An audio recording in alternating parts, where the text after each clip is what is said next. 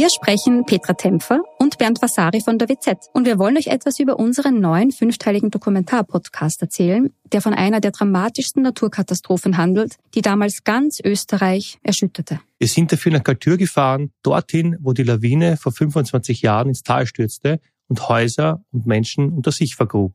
31 Menschen starben, darunter zahlreiche Kinder. Wir haben nach Antworten auf die Frage gesucht, wie es überhaupt zu dem Unglück kommen konnte und wer damals die Verantwortung getragen hat. Gibt es überhaupt einen Schuldigen? Die Kaltürer haben uns auch erzählt, wie sie die Tage nach der Katastrophe erlebt haben. Der damalige Bürgermeister war übrigens Anton Matle, der heute Landeshauptmann von Tirol ist. Ihr könnt unseren Podcast Galtür, der weiße Tod unter wz.at hören und auf allen Plattformen, wo es Podcasts gibt.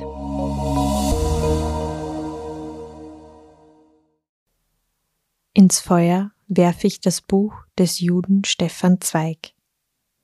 Unter Sprüchen wie diesen wurden im Bundesland Salzburg im Jahr 1938 mehr als 2000 Bücher vernichtet.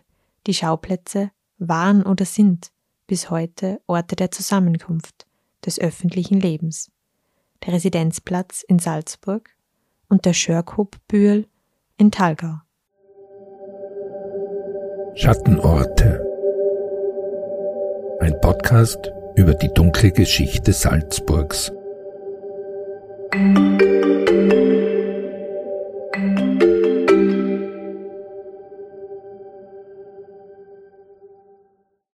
Mein Name ist Simona Pinwinkler und gemeinsam mit meiner Kollegin Anna Boschner werden wir abwechselnd Orte in und um Salzburg aufsuchen und deren dunkle Geschichte beleuchten. Touristen und einheimische Passanten kreuzen ihre Wege. Lieferwegen fahren im Schritttempo vorbei. Und weil Dezember ist, stehen die Standeln des Christkindlmarkts auf dem Platz um den Salzburger Dom. Der Residenzplatz in der Altstadt ist normalerweise hoch frequentiert. Zu Pandemiezeiten ist es etwas ruhiger geworden. Nun blicken wir zurück in das Jahr 1938. Fünf Jahre, nachdem in vielen deutschen Städten die Bücher von jüdischen und politisch linken Autoren den Flammen zum Opfer fielen, fand nach dem Anschluss Österreichs an Nazi-Deutschland auch in Salzburg eine groß angelegte öffentliche Bücherverbrennung statt. Am 30. April 1938 wurden auf dem Residenzplatz mehr als 1200 Werke namhafter Autoren und Autorinnen ins Feuer geworfen. Organisiert wurde das Fanal von dem Landesschulrat und Mitglied des NS-Lehrerbundes Karl Springenschmied. Warum diese groß angelegte öffentliche Bücherverbrennung genau in Salzburg stattfand, das frage ich Karl Müller, Germanist und emeritierter Professor der Universität Salzburg, der sich seit Jahrzehnten mit der Salzburger Bücherverbrennung beschäftigt. Salzburg war die fürsterzbischöfliche Stadt äh, und war seit dem 19. Jahrhundert nach dem Zusammenbruch des Fürsterzbistums und noch weiterhin der Ort des, Erz, des Erzbischofs, eine von antiklerikalen Kreisen äh, heftigst kritisierte Stadt. Und Karl Springenschmidt, der Initiator und Hauptverantwortliche, war einer dieser radikalen Antiklerikalen in Salzburg. Und er hat, mh, deswegen, weil er Landesrat war in der NS-Regierung und zugleich der Chef des NS-Lehrerbundes. Es waren also diese Provinzintellektuellen, will ich mal sagen, äh, die sich darum gekümmert haben. Und weil Karl Springenschmidt ein, also diese, man wollte ein, ein nationalsozialistisches Rom im Norden machen. Ja? Man wollte das Salzburg zum Rom des Nationalsozialismus machen. Und dieses Salzburg sollte, wie es dann, also in einer äh, wie es so in, in, einem, in einer Denkschrift vom März 1938 schon einmal hieß, äh, aus den Worten von Springenschmidt, ein Missionszentrum ja, äh, der gesamten geistigen Arbeit werden. Das heißt, die Bücherverbrennung ist ein ganz kleiner Teil dieses Versuchs, Salzburg zu einer Nazistadt zu machen, in, in was Wissenschaft und Kultur betrifft. Äh, diese Bücherverbrennung war ein Teil eines Anschluss oder Anschlu einer Anschlusseuphorie. Denn sie war die erste große Veranstaltung, justament am Vorabend des 1. Mai.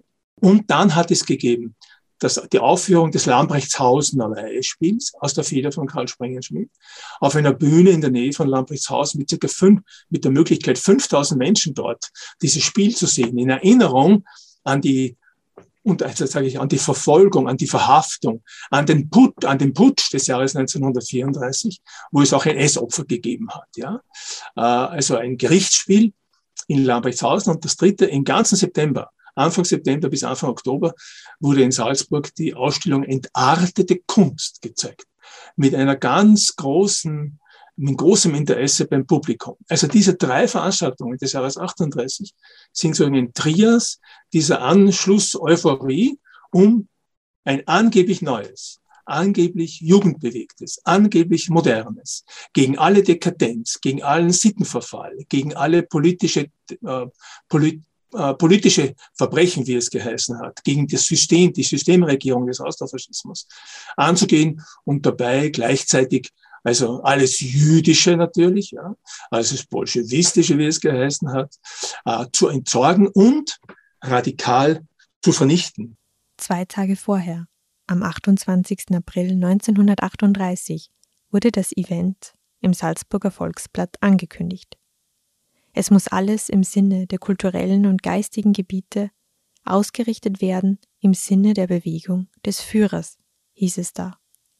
Die Salzburgerinnen und Salzburger wurden aufgerufen, jüdische Bücher auszusortieren.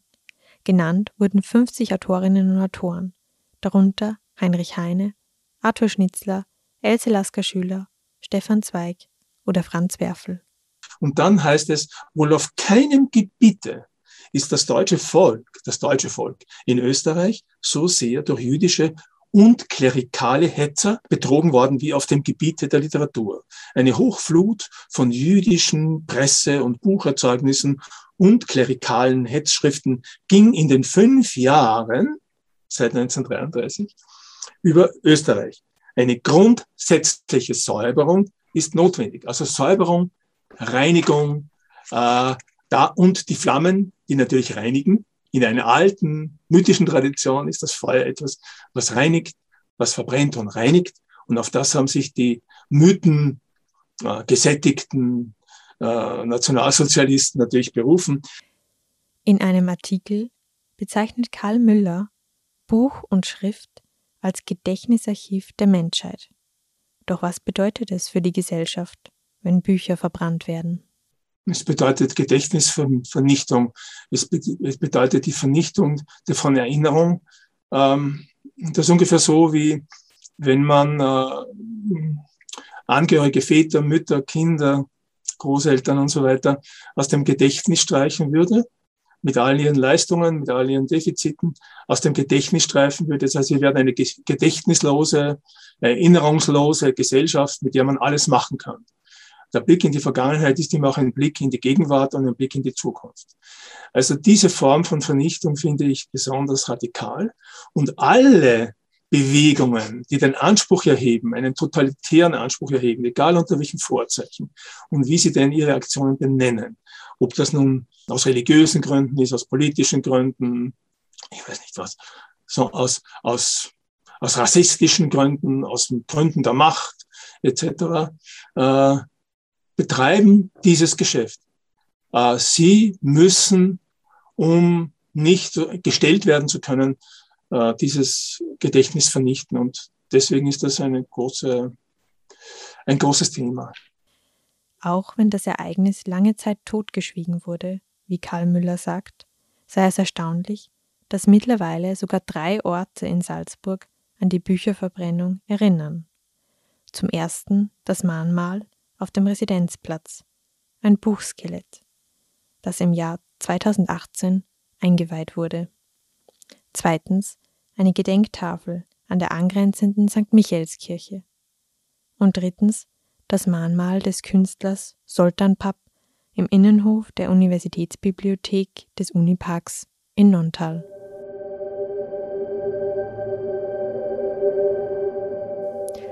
Schauplatzwechsel in den Flachgau. Wir fahren etwa 20 Kilometer östlich der Landeshauptstadt in meine Heimatgemeinde Thalgau. Dort fand im selben Jahr, nämlich zur Wintersonnenwende am 21. Dezember 1938 auf dem sogenannten Schörkhopbühl die zweite öffentliche Bücherverbrennung Salzburgs statt. Der damalige SS-Führer und Gemeindesekretär Hans Hasengeschwandner berichtete im Jahr 2006 in einem Zeitzeugeninterview, obwohl es sehr kalt war, hatten sich zahlreiche Parteimitglieder und alle Verbände am Dorfplatz eingefunden. Und mit Fackeln marschierten wir zum Schörkubühl. Uns von der SS hat das eigentlich nicht so interessiert. Der Schörkubühl befand sich an der Nordseite der Marktgemeinde. Aufgrund der Nähe zum Ortszentrum und der schönen Aussicht diente der Platz als Versammlungsort. Er wurde auch Festwiese genannt. In der Nähe befand sich die Gaststätte Breukeller mit einem großen Biergarten und einem Skistand. Heute ist davon kaum mehr etwas übrig. Mit der Errichtung der Westautobahn in den 1950er Jahren ging der Versammlungsplatz verloren. Der Hügel wurde abgetragen die Trasse direkt entlang des Bühls gebaut. Zumindest die Wiese ist noch erhalten. Diese erreichte man leicht bergauf über eine Allee, vorbei an der Villa am Möhnenburg, hier ortsbekannt als Villa Stief. Sie ist benannt nach dem Generalmajor und Widerstandskämpfer Helmut Stief, der am missglückten Stauffenberg-Attentat an Adolf Hitler im Jahr 1944 beteiligt war. Dafür wurde er noch im selben Jahr von den Nationalsozialisten hingerichtet. Die Bücherverbrennung von Talgau ist durch Zeitungsberichte in der Salzburger Zeitung, aber auch durch die Einträge des damaligen Oberlehrers Alois Behenskis belegt. Der gebürtige Max Klaner galt als überzeugter Nationalsozialist und Kirchengegner. Er hatte bereits bei den Schulkonferenzen zu Beginn des Schuljahres 1938 den Auftrag erteilt, die Bibliothek von Kirchenbüchern und vaterländischen Schriften zu säubern. Mehr als 800 Bücher fielen bei der Wintersonnenwende schließlich den Flammen zum Opfer, wie der Lokalchronist und ehemalige Pädagoge Dr. Dr. Bernhard Igelhauser erklärt. Ich habe Herrn Igelhauser in seinem Haus in Talgau besucht. Der 70-Jährige ist nach einem Unfall im Jahr 2014 vom Hals abwärts gelähmt. Das Sprechen fällt ihm zunehmend schwerer zu forschen hat er aber nicht aufgehört. Warum gerade in Talgau, einer Marktgemeinde mit damals 2000 Einwohnern, eine derart große Bücherverbrennung stattgefunden hat, erklärt der Chronist damit, dass der Ort über eine der umfangreichsten Bibliotheken des Landes Salzburg beherbergte. Diese befand sich im Müllerhaus, welches an der Allee zum Anstieg auf den Störkopül lag. Und dort wurde von der HJ und von der SA die Bücher hinaufgebracht, wobei die Sammelsurien aus der Bevölkerung eher gering waren, aber die Bestände aus dieser Fortbildungsweg doch einige hundert Bücher umfassten und die wurden dann am 21. Dezember dort verbrannt. Diese schon von Nikolaus Gärtner und seinem Sohn Alfred Gärtner gegründete Bibliothek war ihm aufgrund der schon alten Schriften eine der bedeutendsten Büchereien des Landes Salzburg. In der Salzburger Zeitung wurde Folgendes über die Bücherverbrennung in Talgau berichtet. Im Einvernehmen mit der Partei wurde die Feier der Wintersonnenwende veranstaltet. Feuersprüche wurden von den einzelnen Vertretern der Parteimitglieder vorgetragen. Das Fähnlein des ehemaligen katholischen Burschenvereins und Hetzschriften wurden feierlich den Flammen übergeben. Über den Oberlehrer Alois Behensky berichtete ein Zeitzeuge, Jahrgang 1911, folgendes. Der Lehrer Behensky war ein scharfer Nationalsozialist. Ein anderer Zeitzeuge, Jahrgang 1930, erzählt, er war ein guter, gewissenhafter Lehrer. Am Montag in der ersten Stunde gab es immer die nationalpolitische Stunde. Da war er dann ein anderer Mann, nicht mehr wiederzuerkennen. In das Heft mussten wir schreiben, die Juden sind unser Unglück. wer den Juden kennt, kennt den Teufel. Nach dem Einmarsch der Amerikaner in Talgau im Mai 1945 wurde Alois Behensky seines Amtes als Oberlehrer des Ortes enthoben. Er kam in das Lager Glasenbach nahe der heutigen Alpenstraße, ein von den Amerikanern gegründetes Internierungslager für NS-Belastete und Kriegsverbrecher. Behensky starb schließlich 1979 in der Stadt Salzburg. Bernhard Igelhauser hat die Zeit von 1914 bis 1945 in der Heimatgemeinde Thalgau in dem Buch Hut ab vor diesen Bekennern ausführlich dokumentiert. Zehn Jahre lang führte er dafür Gespräche mit Zeitzeugen. Das Besondere und wirklich Einzigartige an der Thalgauer Aufarbeitung ist der Umstand, dass 98, wie ich begonnen habe, aufgrund des Auftrages der Marktgemeinde und der Bürgermeister Winkler diese Aufarbeitung durchzuführen, haben ja 95 Prozent dieser maßgeblich beteiligten Personen mit bestem geistigen Zustand noch gelebt. Also es war das Buch und die Dokumentation ist nicht aufgebaut auf dem Standardsatz, mein Vater hat mir erzählt, sondern ist auf die Ich-Person, also dieser Hasenschwander, erzählt, wie er die Mitglieder der Vaterländischen in den Gefängniskopter hineingetreten hat, wie er dieses und jenes gemacht hat.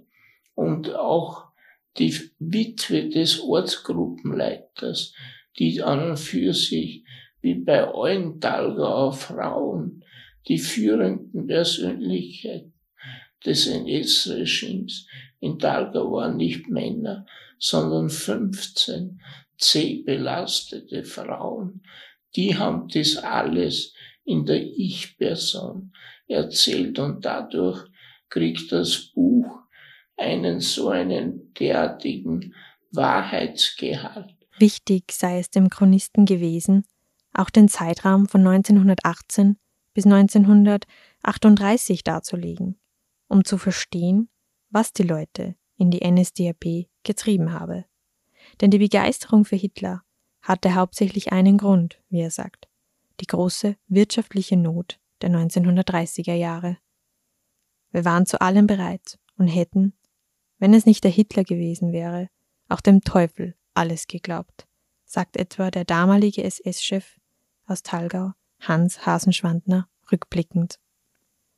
Doch wie stark war die NSDAP in Talgau dem Salzburger Dorf mit damals 2000 Einwohnern, wirklich. Die NSDAP in Talgau hat es im Prinzip immer sehr schwer gehabt, weil da ja eine sehr christlich geprägte Gemeinde war und die Macht des damaligen Dächernden Benedikt Ratner sehr groß war. Im Prinzip war die NSDAP in Dalgau getragen von einem starken bürgerlichen Lager. Es ist zum Beispiel nicht verwunderlich, dass die drei, vier führenden Kräfte verarmte Kaufleute in Dalgau waren, weil die also Aussagen getätigt haben, wenn 400 Leute an einem Tag im Geschäft waren, dann waren 395 davon Bettler, die nichts gekauft haben und fünf waren in Talgau, die halt eine Kleinigkeit mitgenommen haben, also kein Geschäft. In der bäuerlichen Bevölkerung waren zwar vereinzelt Block- und Zellenleiter vorhanden, aber das Hauptkontingent saß im Dorf im bürgerlichen Lager. Die Erforschung der dunklen Kapitel der eigenen Heimatgemeinde sei ein Ritt auf der Rasierklinge gewesen, wie Bernhard Igelhauser mir im Gespräch schildert. Nicht alle Zeitzeugen wollten bei den ersten Gesprächen mit der Wahrheit herausrücken. Und diese zehn Jahre der Recherche, der alleinigen Recherche, jeden Tag eigentlich, jeden Nachmittag, drei bis vier Stunden, war aufgeteilt in zwei Teile. Die ersten fünf Jahre wurde ich belogen, fast sagen betrogen, von Strich und Faden. Die Leute haben mir die Geschichten verglickert, als wie wenn sie nicht dabei waren, als wie wenn nichts passiert wäre und so weiter. Ich möchte vielleicht als einschneidendstes Beispiel ein Projekt hervorheben. Wie ich zu sprechen kam auf den Umstand, wie war das in der EGW 38, der Hitler in Salzburg war und man weiß, dass überall von den Gemeinden die Leute hingefahren sind. Wie war das in Dalgau? Aussagen zweier beteiligter Personen. Na, das hat ja keinen Menschen interessiert. Das ist, na, da war von Dalgau sicher niemand dabei. Nach diesen fünf Jahren unter Durchsicht von Hunderten von Fotoalben, auch von Behenskis Alben, konnte ich nach fünf Jahren bei der nächsten Runde Bilder auf den Tisch legen, wo drei geschmückte Sonderwegen vom Teugauer Bahnhof der Ischlerbahn mit 300 Personen nach Salzburg gefahren sind. Gleiches Zitat dieser nun wieder befragten Personen. Ja, mei, da hätte man ja in Teuga alles stehlen können, weil die Häuser waren leer Niemand war da, alle waren in Salzburg. Und so habe ich mich mühevoll, natürlich mit Hilfe von ehemaligen Schülern, die heute wichtige Archivare verwalten, Ereignis für Ereignis durchgebissen. Die Aufarbeitung der dunklen Kapitel hat auch beim Chronisten Bernhard Igelhauser Spuren hinterlassen wie das Buch erschienen ist, habe ich mich eine Woche lang nicht in den Ort getraut. Ich habe zwar einzelne Anrufe gleich ein, zwei Tage später erhalten, wo sich Leute bedankt haben.